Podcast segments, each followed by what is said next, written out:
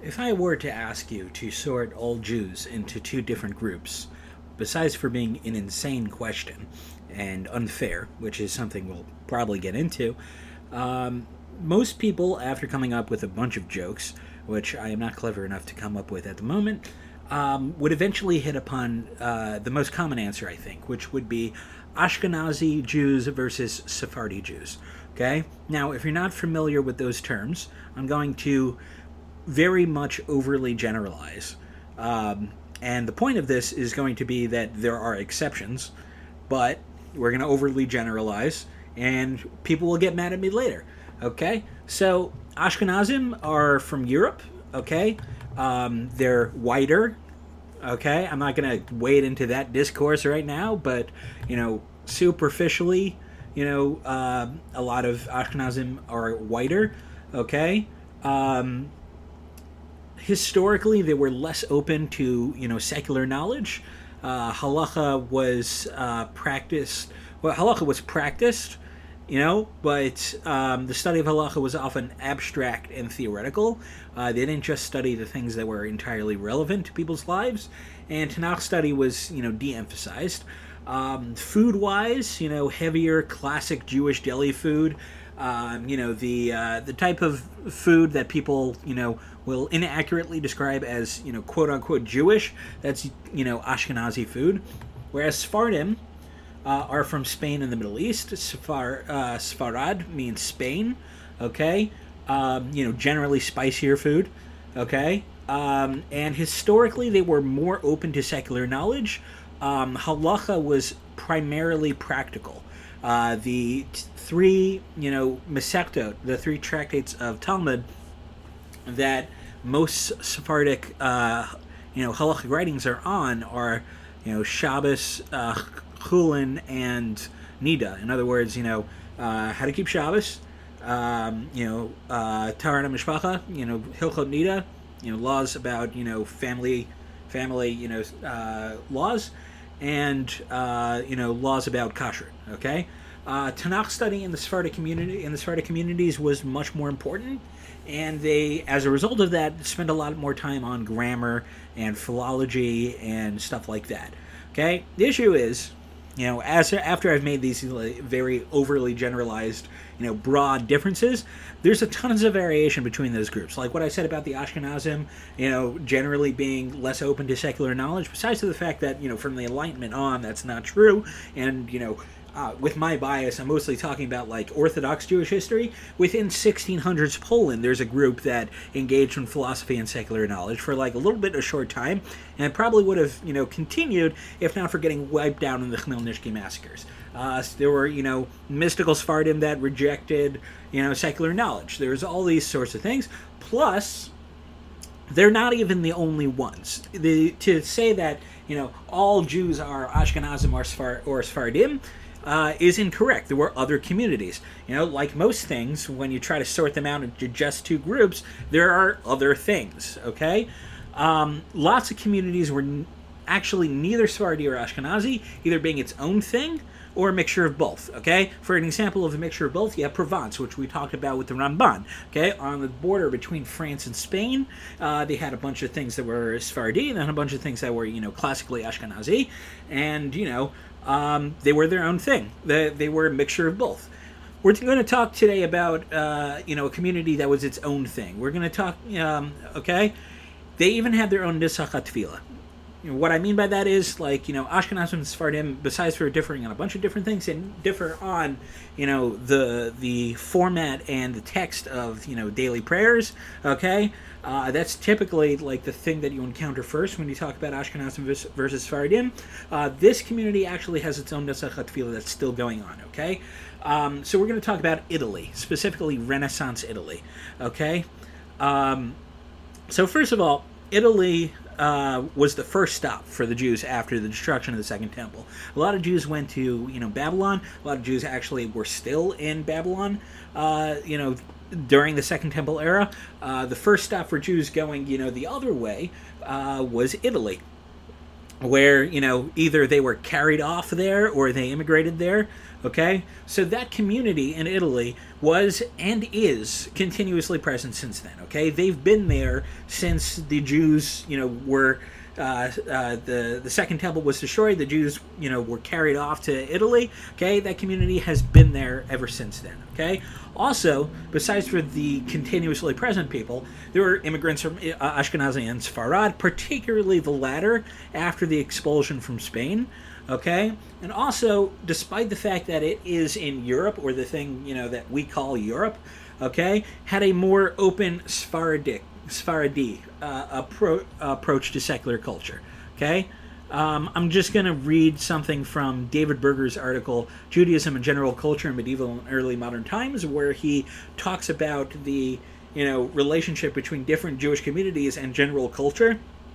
Here's what he says about the Italian Jewish community. Okay, this is a community with intellectuals entranced by the rhetorical works of Cicero and Quintilian, and with preachers who lace their sermons with references to classical authors while insisting that the Bible cannot be properly understood without a literary sensitivity nurtured by careful study of Gentile as well as Jewish literature. It is a community with thinkers who set up the Renaissance ideal of Homo Universalis, or Chacham Kolel, as a paradigm of intellectual perfection attained by King Solomon and sought by anyone with healthy educational priorities. It is a community that produced a plan, at least on paper, of setting up what one observer has described as a yeshiva university, where the primary emphasis would be on the study of the written and oral Torah laws, Tosfos, and decisors. You know, uh, you know, editor's note here. Uh, you know, Ashkenazi ways of learning, but instruction would also be provided in the works of Jewish philosophers, Hebrew grammar, rhetoric, Latin, Italian, logic, medicine, non Jewish philosophical works, mathematics, cosmography, and astrology, which is stuff that, you know, Sephardic communities, in, uh, you know, incorporated into the learning. Okay? So that was a quote with some interpolations by me from David Berger. Okay? He's, he points out a number of interesting things about this community also. I'm not going to read the whole article to you because, you know, why would you pay me to do that otherwise? You could go read the article yourself, and I encourage you to. Don't take my word for things, okay? Um, some interesting, unique features about the Italian Jewish community, though, okay? Uh, because they've been there since Roman times, there's more continuity with the classical past, okay? These are people who still know Latin, okay? Italian Jews wrote translations of Latin works into, you know, Hebrew or whatever language they were speaking at the time. I don't know if it was Latin that probably is something I should have researched, but whatever. Okay, they wrote secular poetry, even dirty poetry, uh, which is something Sephardim did too in Golden Age Spain, which may, we may talk about when we, you know, talk about Yehuda Levi, when we get to, uh, you know, uh, that podcast in the philosophy series. Okay, that's another show. Um, Aristotelian rationalism, you know, like the Rambam in some figures, okay? Uh, one figure in particular, Elijah del Medigo, okay? We'll come back to him. He, he's a little bit important, okay? So he wrote a book promoting Aristotelianism over Kabbalah. In fact, he's one of the first uh, people to question the authenticity of the Zohar. Okay, he says Zohar. I, I don't think it was written by Shimon Bar Yochai. Uh, I think this is fake. I think that we should be learning philosophy instead of Kabbalah. Some of you are going like, yeah. Some of you are going like, no. Okay, whatever. That's who he was. Okay. More prevalent though is what I'd call non-Aristotelian rationalism. Okay, rationalism that uh, rejected the Arist- Aristotelian version. Okay, um, you know, no logic, good. Okay, science, good observing, you know, what's going on in nature and then writing that down, that's good, okay? Ethics, also good. Metaphysics, nah, nah, not so much, okay? We, we like the stuff about the science. We like the stuff about the, you know, observing this type of animal, and, you know, whatever. Um, we're not so big on the, you know, uh, movement of the spheres or the, you know, um, you know, forms or whatever, okay? Um, so to the point that when Abravanel, who we talked about last time, when he comes to Italy, okay, he complains about not being able to find philosophical works. Okay, he's like these these people don't even have Aristotle. What is going on? Okay, but it's not that they didn't do philosophy, all right? It's that they just didn't buy Aristotle's version of it. They looked at it like, you know, I that's a lot built on nothing. Okay, that means actually they're quite a bit ahead of the game because if you may have noticed, you know, I don't know how many of you are scientists, but we don't use Aristotle a lot these days. Okay? He's wrong about a lot of stuff. Okay, he, he doesn't believe in gravity. He believes that the, the reason why a stone falls to the ground is because, you know, it wants to return to the earth. Okay, we don't think that anymore, right? We've rejected that paradigm. So they're actually a bit ahead of the time. Um, in that vein, the Kuzari, who's also a medieval philo- who's a medieval philosopher, um, philosopher is interesting because he's actually like an anti-philosopher. He says this is why Aristotelianism is dumb.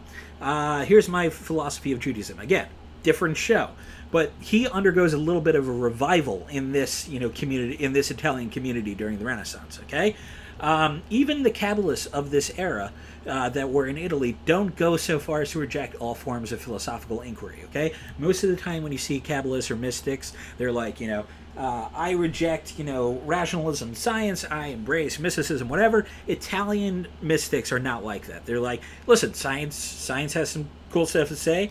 I want to be rational about this, but also there's some mystical stuff. Okay, that makes them cool. Okay, really fascinating community. One I wish knew more, I knew more about. One I wish I had even more time to research. Uh, but this, you know, podcast is late enough already. Okay, so today we're going to be talking about the guy who from that community who you're most likely to encounter uh, in you know a typical you know Jewish studies curriculum. Okay, we're going to talk about Rav Ovadia Sforno. Um, he's probably the most encountered figure from this community for your average Jew. Uh, he writes a commentary on the Torah that's printed in pretty much all standard editions. Okay, um, there's a standard edition of uh, the Chumash. It is called, you know, Mikrot Gedolos, which has all these commentaries around it. He is in all of them. Okay, he's our subject today. Uh, just fair warning, by the way, uh, this is the first episode I really felt a little out of my depth with. Uh, relatively few accessible resources on his life and methodology, and there's some contradiction between those. Uh, so I did the best I could with what I had. Um, but, you know, don't trust me entirely, which it goes all the time. I tell my students that. Okay, you shouldn't trust me just because I'm here. You should, you know, trust the sources that I bring. You should, you know, double check me. If you have found that I have made mistakes, please let me know. Okay. So let's get into Sforno. Remember, a lot of these facts might be disputed. Take me with a grain of salt. Okay. So he is born in 1475 in Cesena. Uh, I may not be pronouncing that correctly. Near Bertinoro uh, which I believe is how you're supposed to pronounce Bartenura. Okay, so if you want to be a jerk, and the next time somebody passes you a glass of Bartenura, you can say, no, no, no, it's Bertinoro. Okay, you can do that. I don't recommend it, but you can do it. Okay, as an adult, uh, around you know, uh, he's like 18 to 20, something like that. He moves to Rome. Okay, he attends college he becomes well versed in general studies philosophy, linguistics, math, medicine. Okay, I remember I was talking to a friend of mine. Uh, and I was talking about like a figure from this era who I'll get to, and in his Wikipedia bio it says like, and he learned all of the subjects that were all of human knowledge at that time. Uh, and I was like, wow, that's pretty impressive. And was, my friend was like, actually, not really. Uh, that was a book. That was a book, like one book. Okay, so he learned that book. He learned all of the general studies knowledge that was at that time. It was a book. Okay, um, he becomes a doctor in 1501. Okay, so he didn't just know the book; he also knew how to heal people. Okay, I want to point out though, there's people around this time in Italy who you have heard of. Okay, or if you haven't heard of, I will introduce you to them, and then you'll be that much smarter. Okay, uh, Pico della Mirandola. Uh, lived 1463 to 1494. He's writer of the founding document of the Renaissance, uh, Oration on the Dignity of Man, which we'll get into, okay? Um, he had a rabbi teacher. Remember uh, Elijah Del Medigo, who I mentioned above, the, the guy who wrote that thing against the Zohar? So Pico, as he's normally referred to, is seen as the founder of something called Christian Kabbalah. Uh, so that must have pissed him off, right? Uh, here, here's what I know about Judaism. Here's this Kabbalah stuff. I don't buy it. Uh, Pico's like, huh, I like that stuff. I'm gonna call it Christian Kabbalah. I'm gonna come up with my own thing. Call it Christian Kabbalah. You know, presumably, Elijah Del Medigo was like, damn it. Okay. Um, also alive during. So, again, lifetime overlaps with uh, Sforno. Okay. Uh, also alive during this time, Leonardo da Vinci, 1452 to 1519. Uh, the Last Supper is completed in 1498. Also, Sforno was in college. Okay, Michelangelo, also born 1475. Okay, he's in Rome 1496 to 1499. It's kind of possible that him and Sforno were in the same room. or you know even met might have talked even at some point i'll explain to you know i'll explain later how that is you know even more possible than you think okay um, we'll explain that now okay? Back to sforno. He has financial problems okay? Got to put himself through college you know? You know the grind okay? So he starts tutoring for the subjects he knows. Um, you know all that the book right? The book of uh, general studies okay? Uh, he becomes a popular tutor okay? Non-jews want to learn hebrew from him okay? It's again possible that some of these renaissance guys that you've heard of uh, learned from him at some point. It's possible he was their hebrew tutor okay? Um, we know of one for sure okay this guy named johannes reuchlin i don't know i don't know how to pronounce anything i'm just doing my best here okay he becomes later famous as a defender of the Jews. Okay, anytime that they wanted, like you know, burn the Talmud or try to convert them, uh, Reuchlin, whatever, is you know out there trying to defend them. Okay, really amazing guy. He sacrificed a lot to to defend the Jews. Okay, and it's all because Sforno taught him. He had Sforno as a tutor, and he was like, "That guy's really cool. His people are really cool. I'm gonna, you know, make my life's work to defend this guy and his people." Okay, I think that tells you Sforno was a really great teacher. Okay, not all teachers inspire you to like take up their life's work as your own as your own and defend them and like sacrifice professional opportunities. Okay, Sforno also seems to have a relationship to Prince Henry II of France.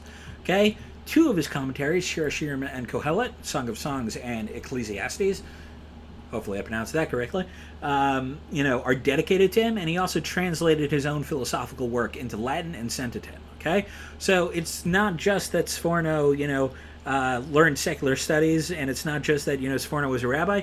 He had friends in high places. Okay, and he was, you know, he knew non-Jews. He may have taught any of these Renaissance guys. I don't know. Okay, um, you know, he becomes rabbi and community leader in Rome for three decades. Okay, then he ends up wandering a bit and ends up in uh, Bologna, Bologna, Bologna, Bologna. I don't know.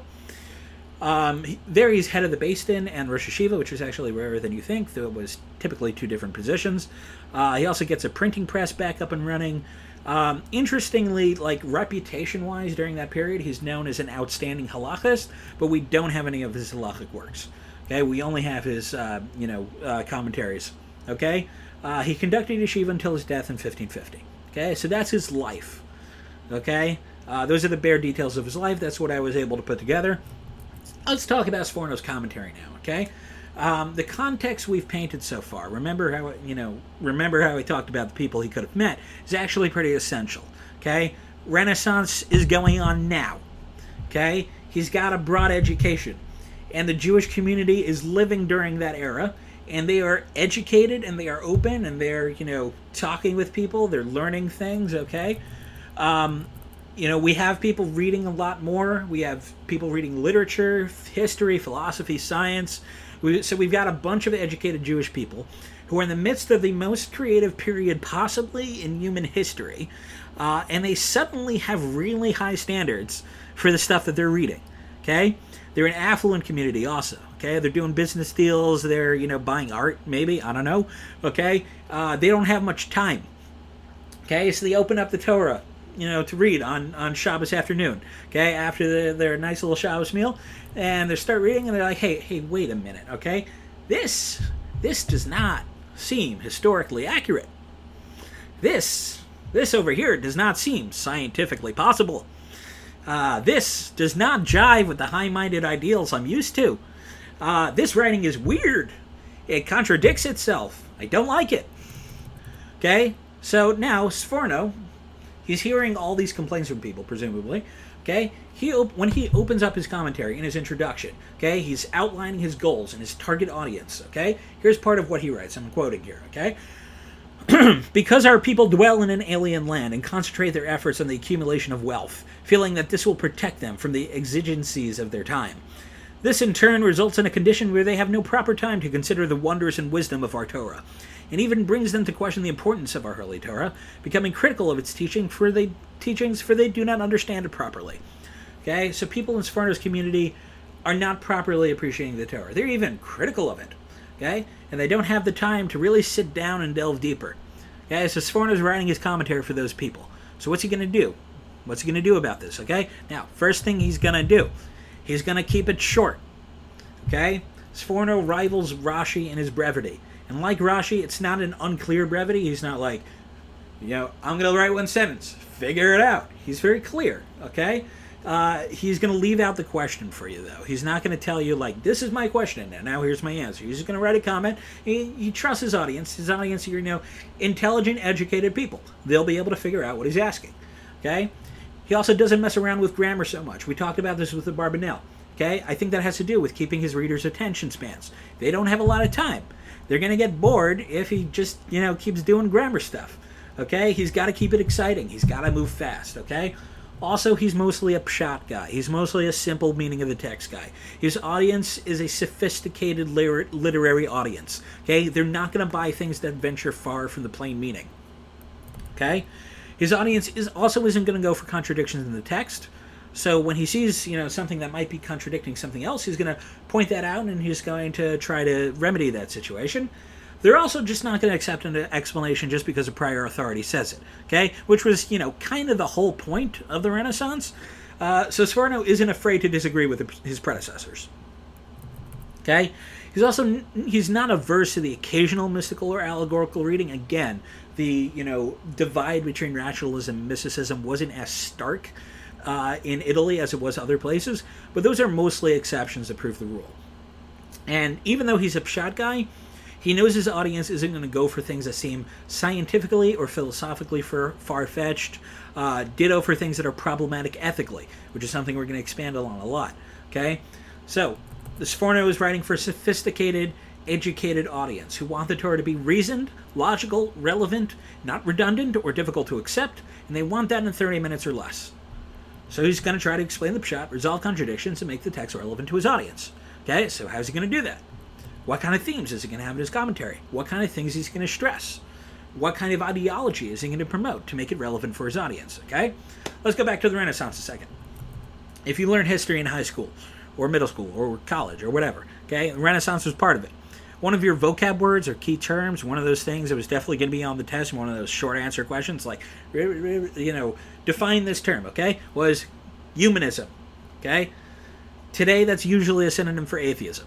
Okay, people are you know uh, when they when atheists are like you know we're part of the humanist society, whatever. Renaissance humanists were, for the most part, pretty firm Christians. Okay, so it means a different thing than just you know atheists. Okay, it was just that rather than preaching about how lonely and unworthy humanity is as opposed to God, like you know Christian medieval Christians had been doing for centuries. Okay, in this world being just useless and a means to the afterlife, and if you're going to you know spend your money, you might as you you need to spend it like you know giving uh, yeah spend it on you know uh, completely you know uh, religious things and never spend it on like secular means or whatever. Okay, um, humanity. So in place of that, in place of this, you know, very low on humanity, very big on God, you know, kind of theme that had been medieval Christianity prior to it. Okay? In Renaissance humanism, humanity is put at the center of creation. And the goal of humanity is not to follow religious strictures as best as you can and get reward in the afterlife. The goal is humanity improving itself in the here and now. Okay? Humanity has freedom, creativity, dominion over nature, and with that, humanity can be capital G great. Okay? This did not mean that they rejected God. They just thought that humanity had a more, uh, you know, outsized role in creation and in, you know, the divine scheme than, uh, you know, previously said. You know, before it was like man is lonely and lowly and sinful, and now it was like man can accomplish a lot. Okay? Let's look at this quote from you know, Pico della Mirandola's Oration on the Dignity of Man, which I mentioned before, uh, is seen as a mission statement of the Renaissance. And It is it's pretty cool. Uh, I like it. Okay, let's and it's uh, you know very high high minded sounding. So let's let's read it in the appropriate tone. Okay. At last, the Supreme Maker decreed that this creature, to whom he could give nothing wholly his own, should have a share in the particular endowment of every creature Taking man, therefore, this creature of indeterminate image, he set him in the middle of the world and thus spoke to him. We have given you, O, Adam, no visage proper to yourself, nor endowment properly your own, in order that whatever place, whatever form, Whatever gifts you may, with premeditation, select, these same you may have and possess through your own judgment and decision. The nature of all other creatures is defined and restricted within laws which we have laid down. You, by contrast, impeded by no such restrictions, made by your own free will, to whose custody we have assigned you, trace for yourself the lineaments of your own nature. I have placed you at the very center of the world, so that from so that from that vantage point you may with greater ease glance round about you and all the world contains. We have made you a creature neither of heaven nor of earth, neither mortal nor immortal, in order that you may, as the free and proud shaper of your own being, fashion yourself in the form you may prefer. It will be in your power to descend to the lower brutish forms of life. You will be able, through your own decision, to rise again to the superior orders whose life is divine. Okay? So again, very high-minded there. Okay? Notice what traits of humans are stressed here, okay? Freedom, okay? Humans are given freedom of will, unlike all of other creation. You know, we have the freedom to uh, we, you know, which is set up set by you know nature's laws. We have the freedom to transcend those laws, okay? Through creativity, okay? Ability to transcend and dominate nature, okay? We even have the freedom to do bad in other words, you know, humans could be greater than animals and on a, you know, divine level, okay? Which he means by that, he means, he doesn't mean God as much as angels, but we'll get to it, okay? Um, but, you know, you could, you, you could be, you know, greater than, than, uh, on level of, div- of divinity, or you could, you know, be lower than animals because you've made the choice to do so. Okay, so humanity is not bound by nature in the same way that animals are. Okay, humanity is greater than that. The humanity is able to transcend nature.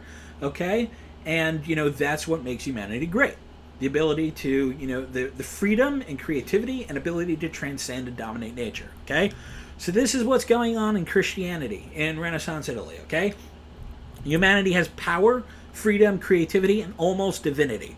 Okay? The drama of creation is humans fulfilling their potential. It's not just, you know, humans, you know, following the letter of the law, doing doing what they can to get brownie points so that after, you know, after 120 or whatever, probably less since it was a medieval era, okay? Uh, you come up to God and you get like heaven and stuff, okay? This is more like, you know, we're sent here to like be great. Capital G great, okay? Now, I would argue that this idea of humanity never quite went away in Judaism, okay? I'm generally against Judaism says kinds of statements, especially statements that are, as opposed to Christianity, Judaism says, which are almost always oversimplifications and a lot of times are just false. Okay? But I'd say there's a bit more of this bold humanism even in medieval sources, which I'd quote a bunch of, but I'm already behind on this. It's even right there in Tehillim for uh, Perek 8. Okay? You can look that up on your own. Also, again, uh, Pico was taught by rabbis who were very disappointed in him when he turned Kabbalist, whatever. Uh, this es- essay may reflect their influence. Okay? Now, back to Sforno. Okay? Sforno really brings this Renaissance humanism into his work. Okay? When he explains what humanity being created in the image of God means. Okay? In Bereshit, you know, 126, Genesis 126, okay, he explains it as unlike angels, you know, humans have freedom of choice and will angels are like you know divine creations that have one job. Humanity has you know freedom of choice and freedom of will and they could do bad they could do good okay? In that way they're like god who has ultimate freedom of choice and will because he's god okay? Angels are stationary. They don't move. They don't you know they don't get better they don't get worse. They're just there okay? Uh, so uh, you know that's Sforno on the image of God uh, in in humanity, and pre- Pico would pretty much sign off on all of that. Okay, notice the you know the the similarities between the two. Okay, in Vayikra thirteen forty seven, he writes an uncharacteristically long essay about this. Okay, uh, humans are able to be godlike because they have the freedom of choice and will. Again, that's what he says there, uh, which makes them the purpose of creation. I think that's what he's adding there. He also adds a religious spin here because he's talking about the laws of Tzurah and trying to explain the, what the purpose of them is, which is by following the mitzvot, we make ourselves more in line with divinity. We make ourselves more divine with more divin- dominion over nature slash our physical selves. So right off the bat, we see that Sforno is starting from an idea of Judaism that's humanistic. You know, humans are meant to improve themselves. Humans have the ability to transcend nature, to be creative and free forces of will and choice. In that sense, humanity is like God. And the point of Judaism is to guide us towards that divine transcending of nature and freedom, that ultimate creativity, by aligning ourselves with God's guidance on how to do that. Okay? So there are people who are going to claim that Sforno took humanism and added a religious spin to it, rescuing it from, you know, anti-Torah ideologies. And that's how, you know, ArtScroll spins it, okay? I think that's overstated. Humanism was not secular during the Renaissance. All of these ideas, all of these ideas are pretty standard Renaissance humanism. There are small but important differences, though. Okay, Sforno says that God sets the rules of what you need to do to be more quote humanist. Okay, if you want to be a true humanist, you need to have you know dominion over nature. You need to be ultimately creative. You need to have, you know, freedom of will and choice. And in order to do that, right, you need to follow the rules that God has set. God has set the guidelines, right? I know there's a bit of a paradox there. Like, in order to be truly free, you have to follow these rules. But he's saying that, like, God is telling you, these are the things that make you more free. Follow those, and then you'll be able to, you know, transcend nature, blah, blah, blah. Okay? This is less reclaiming humanism than adapting it from a Christian context to a Jewish one, okay? Christian contexts are not going to have something which is like, and therefore you need to follow all of the rules that include things like, you know, not wearing shatnez, right? They're not going to have that. They're not going to have like the ritual law stuff, right? So he's adapting it to a Jewish context by saying, like, the reason why we follow all these rules is so that you can be the ultimate creative being, blah, blah, blah, okay?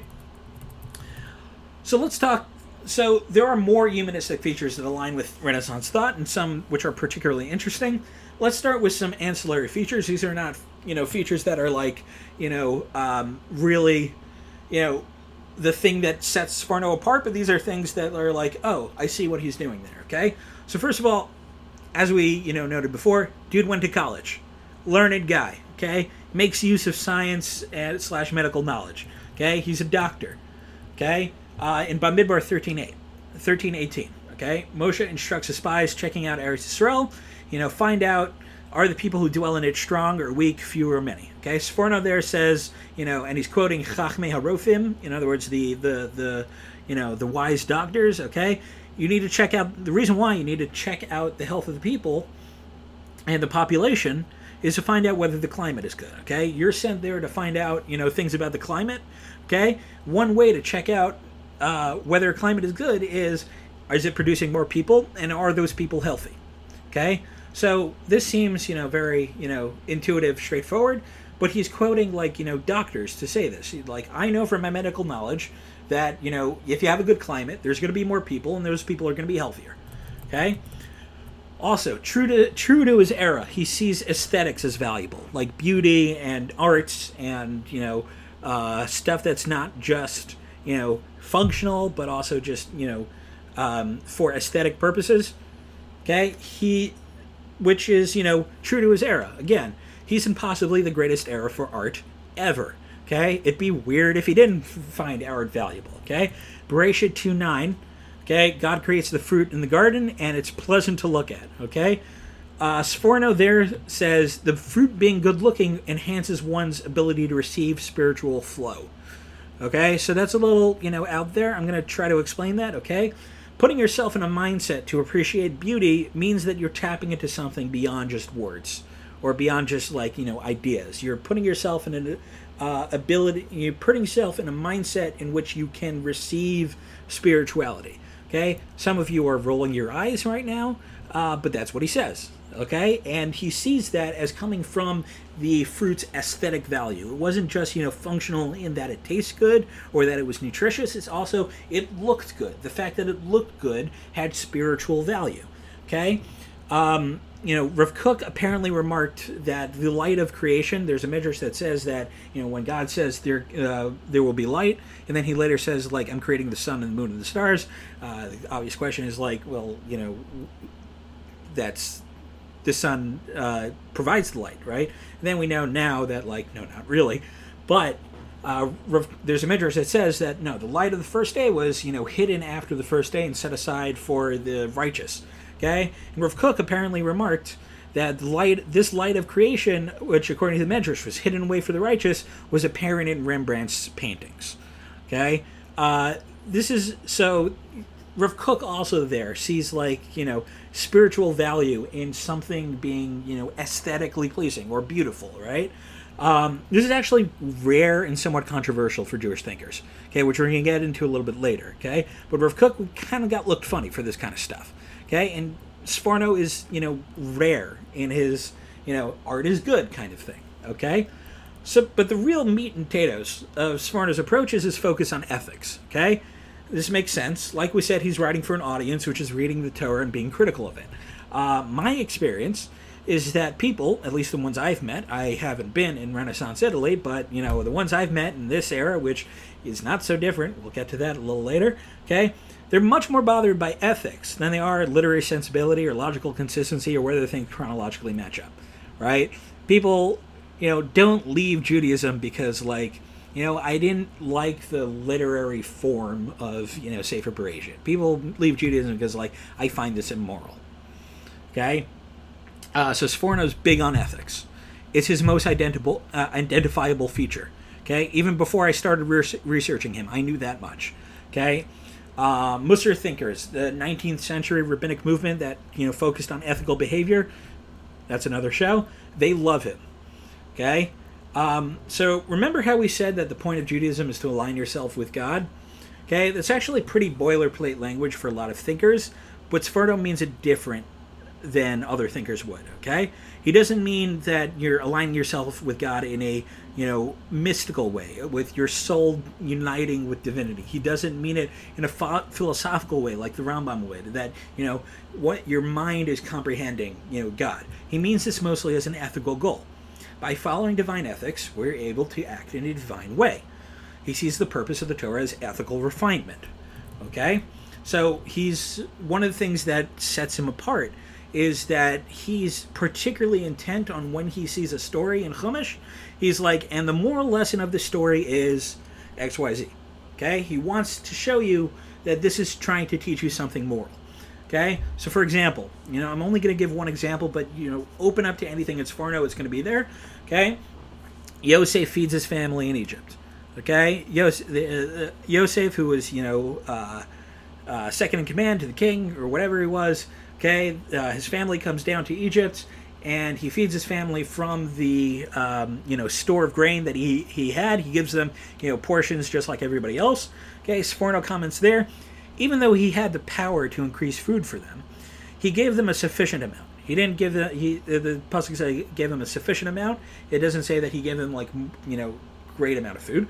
Okay, as they of blessed memory said, when society at large is in distress, a person should not say, I will go to my home, eat, dr- eat and drink, and my soul will be at peace. Okay? So Sforno is pointing out that the reason why Yosef doesn't like say, "Hey, family, eat as much grain as you want," is because like people are dying out there. There's a famine. That's why he stored away grain to begin with. Okay, kind of be a jerk move. If he was just like, you know, I don't care about other people. I'll do what I want when people are dying. Um, you know, might be relevant for today. Might be. I don't know. Okay. So, uh, another thing that uh, Sforno does is, uh, you know, a constant theme in his writings is that, you know, you should never give up on repenting. Uh, you should never give up on, you know, your ability to, um, you know, uh, refine yourself ethically. Uh, he quotes uh, Yecheskel 33:11 a lot, which says, you know, it is not my, uh, God. God is talking. It is not my desire that the wicked shall die, but that the wicked turn from his evil ways and live. Okay, it's not. You know, God doesn't want evil people to just keep being evil. He wants people to improve. He wants people to get better. Okay, it follows logically from his stress on freedom of choice. Okay, um, if you have freedom of choice and that's the thing that sets you as a human being apart, then that must mean that you're always able to ethically refine yourself. Okay? Interestingly, and this is not what I expected when I started researching this, uh, his attitude towards, you know, sins of the avot, of, you know, the uh, the important figures in Chumash, is uh, not that, like, and from this story you see that you shouldn't be like this, like our avot. It's actually he's going to try to find an, a justification for anything that the Avot did. Okay, he's actually the first commentator to try and justify the sale of Yosef. Okay, this is something interesting that I've noticed. Sforno is very clear with us that there's an apologetic nature to his uh, to his commentary. You know, there are people who don't like the uh, don't like what the Torah is teaching, and I've got to show them that the Torah is actually good. Uh, and in order to do that, I want them to show them that the, the moral lessons there. Okay. Sometimes that can go to a point where you're willing, where you're willing and able, you know, using you know your creativity and you know cre- and pa- creative powers to justify anything that's in the Torah, even when that may not necessarily be justified. Okay, so one thing you have to worry about when you're you know a rabbinic leader or somebody who's trying to you know come up with uh, you know an idea of Judaism is that like you know you don't need to justify everything. Okay. Um, listen, Sforno had his derech, had his methodology. That was part of his methodology, but it just points to the fact that, like, you know, if you're coming to justify everything, then there are going to be times that you may go overboard. I don't know. If uh, if I'm criticizing Sforno uh, more than is necessary, then you know, I'll move when the lightning strikes. But you know, um, it wasn't what I expected from him coming in because I expected him to like from this story, from the story of Yosef. You see, don't be a jerk to your brothers. But really, it's like you know, if uh, the way that he sees the tale of Yosef is that you know this was morally justified because they thought that he was trying to kill them. Okay. Um, one other thing, one other feature, another feature of uh, Sforno's commentary is that he is a little bit of a universalist. Okay, um, he sees uh, he's concerned about ethics towards non-Jews. Okay, um, for you know, starting with that. Okay, uh, as part of his like you know ethical way of viewing the Torah, um, he's you know going to say like you know don't be uh, don't be a jerk towards non-Jews. Okay, uh, one unique thing that he does is, you know, there's a commandment: don't lend with interest, and that, you know, historically has been interpreted: don't lend with interest to Jews. You can lend with whatever you want to non-Jews. He's actually, you know, I've never seen this before. It might be other people. He actually reinterprets the pasuk to mean, uh, don't lend with interest. Period. Also non-Jews. Okay, so he's concerned about the ethics, not just of you know lending to, to Jews, but also lending to non-Jews. Okay, he has though a multi-tiered view of uh, view of divine providence. Okay, he sees that you know originally God wanted you know the world to improve, uh, and he wanted to you know have direct divine providence with everybody, and he saw that didn't work. So he made so he said, I'm going to set apart one nation and I'm going to have direct, you know, divine providence with them, and through them the world is going to be created. So he does see that, like, you know, Jews are valued above non-Jews in a way, in that they're closer to God, but he sees that as like part of a universalistic theme, uh, scheme in which, like, the point is to improve all of humanity. Hey, and that's gonna, you know, show up in Rav Kook also, stuff like that. Okay. Um, one thing which is a little bit controversial, and I'll explain why. Uh, another thing that's in Sforno is, you know, this worldism, what we'll call this worldism, okay? Humanism, very big on this worldism. They de-stressed the hereafter for the here and now, okay? Don't worry so much about collecting brownie points for the afterlife, okay? We're in this world. Let's try to, you know, do our best that's in this world. Uh, you know, also don't deny yourself, you know, pleasure just because you're in this world. Okay, uh, we're in this world. De-stress, you know, the the hereafter. Okay, so Sforno can't quite deny the existence of the next world, um, and it's not like you know I wish I could deny it, but you know I'm being forced to stop. I don't think he wanted to. Okay, he wanted to be a firm Jew. He wanted to be you know, uh, you know, he wanted to be you know within Jewish tradition. Okay, I also don't think this makes him unusual among humanists of the era, who are again mostly religious. Okay but he does seem to de-emphasize it. Okay, the point of the uh, the point of Judaism, according to Sforno, is ethical refinement. It's not collecting brownie points. Okay, he he says you know no one knows or can comprehend what's in the next world. Uh, he does seem to stress in a couple of places reward in this world over reward in the next. Okay, on the commandment to honor your parents, which says you know uh, honor your parents so you'll live a long life on this land. He says, you know, contrary to Chazal, who say that like what that means is you will get olam haba. He says that this the war, reward is in this world. Uh, but that this wor- this world reward is not like you know, and then God will give you, you know, good stuff. It's you get to give a, live a Torah life. Uh, it's not like you know brownie points. It's you know you get to live an ethical life, and you get to you know live long and you know treat people ethically. It's good reward. Okay? According to Sforno. Some of you may be like, where's my candy? But whatever. Okay? Um, ArtScroll intro does not agree. You know, one of the sources I was using here was the intro to the ArtScroll translation. Uh, and they don't agree, and it's a little bit protest too much. Okay? Uh, it goes like, here's all the things he says about how great Olam Haba is and how important it is. And except that, like, in the context of larger tr- Jewish tradition, it is actually a de emphasis. Okay? So, a little bit more on ArtScroll's intro. One of the sources I use also does something I think is worth calling out. Okay? So, remember how I said Sforno valuing at aesthetics is a little bit controversial? That, like, the idea of, like, you know, things that are beautiful are good, not just for, you know, uh, you know, not just for function but also for uh, form, right? So, you know, ArtScroll lists that as one of the things that he values, and they follow up that list, listing that feature with this. Okay, listen. It is important to remember that Sforno lived at the time of the Renaissance, a period when people were exposed to great art, classical music, and literature, all of which appeal to man's aesthetic sense. It is understandable, therefore, that in addressing his contemporaries, he considered it important to demonstrate that the Torah is sensitive to man's emotions, sensitivities, and feelings. Thus, Sforno was writing for the readers of his time, just as Rambam in his Guide for the Perplexed spoke to the contemporaries and uh, his contemporaries in their language, attempting to resolve their problems and answer their questions in a manner of Torah. Or Samson Raphael Hirsch did the same in the 19th century uh, in, in his Choreb, and so does Sforno in the 16th century. All great commentators and teachers must gear their style and approach to the audience at hand, for they must be relevant and reasonable in order to appeal to the hearts and minds of their students. It is amazing that even though Sforno spoke to his contemporaries four centuries ago, his comments are as fresh, engaging, and modern as if they had been written today. Okay? It's very interesting to me that this is where they decided to put the he was writing with a specific audience in mind disclaimer. Okay? And that's what it is. It, even though it does conclude with, like, and some of it, and a lot of it is still relevant today, it is a disclaimer. The fact that they put them usually in the Haredi community it's meant to apologize. This you know disclaimer is meant to apologize for or diminish the present value of a work that has quote unquote problematic ideas. Look, they bring the Rambam and Rav as examples. Okay, Rambam was only doing philosophy because he needed to respond to the people of his time. Rav Hirsch was only saying good things about secular, studying secular subjects as he was uh, responding to the people of the time. The unstated you know thing there is that, and now we don't need it.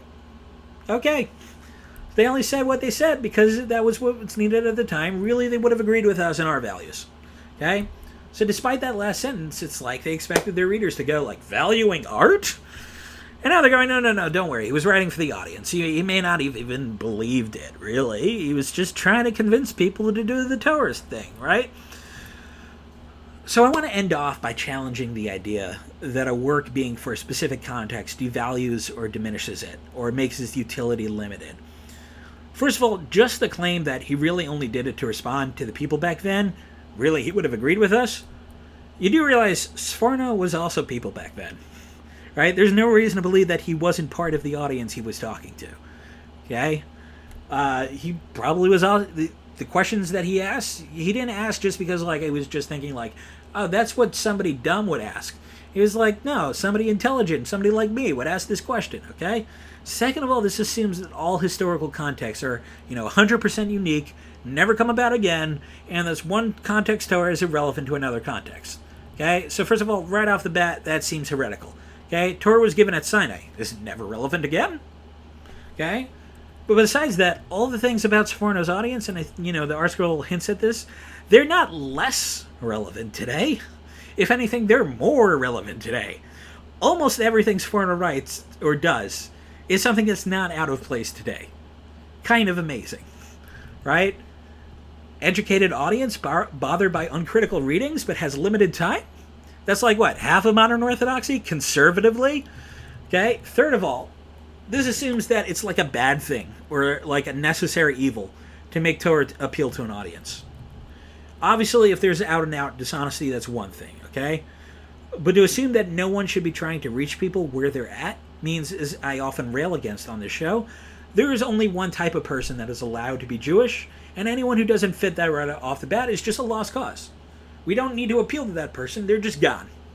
Right? They're just gone forever. Who, you know, no need to adjust the way that we're teaching. They're just, you know, gone forever. Right? Sforno actually criticizes people who don't have their audience in mind when they teach Torah, who teach their irrelevant Torah and go, take it or leave it. My view is if you're placed within a certain historical context, you're placed there by God to make sense of Torah and Judaism within the context you're in. You don't get to complain about when or where you were born. Well, Torah was pure and my idealized version of the legend. First off, it wasn't, just historically speaking. Uh, more importantly, you're not a Lithuanian kid in the 19th century, right? There's obviously a place for timelessness and a plain place for pushback on trends. I'll admit, I, you know, blanch when people demand relevance as the be all and end all of all, you know, you know, Jewish classes, okay? Like when I'm teaching Gemara, not every shiur will end, and this is this teaches us about COVID-19. Sometimes it's just going to be, and that's why Abaye's answer doesn't work. But to dismiss ideas because they were in your view, only reacting to their context and not expressing quote unquote true Torah, is telling people that you're willing to sacrifice a lot of Jewish souls on the altar of misguided intellectual purity. We should not be in the business of deciding that only one kind of person gets to participate in our tradition. And Sforno did not do that. He did not just dismiss the humanists or the people critical of the Torah. He did not just go, Well, you don't even have time to read the thing. How can you criticize it? He tried to help. He tried to show people that you too fit in. That's what we should demand from our leaders. Engage with the community, listen to the community. Don't dismiss the context that you're in. And that's Sforno. I'll see you next time when we discuss. Well, I haven't decided it yet, but I'll, you know, taking suggestions. I'll see you later. All right.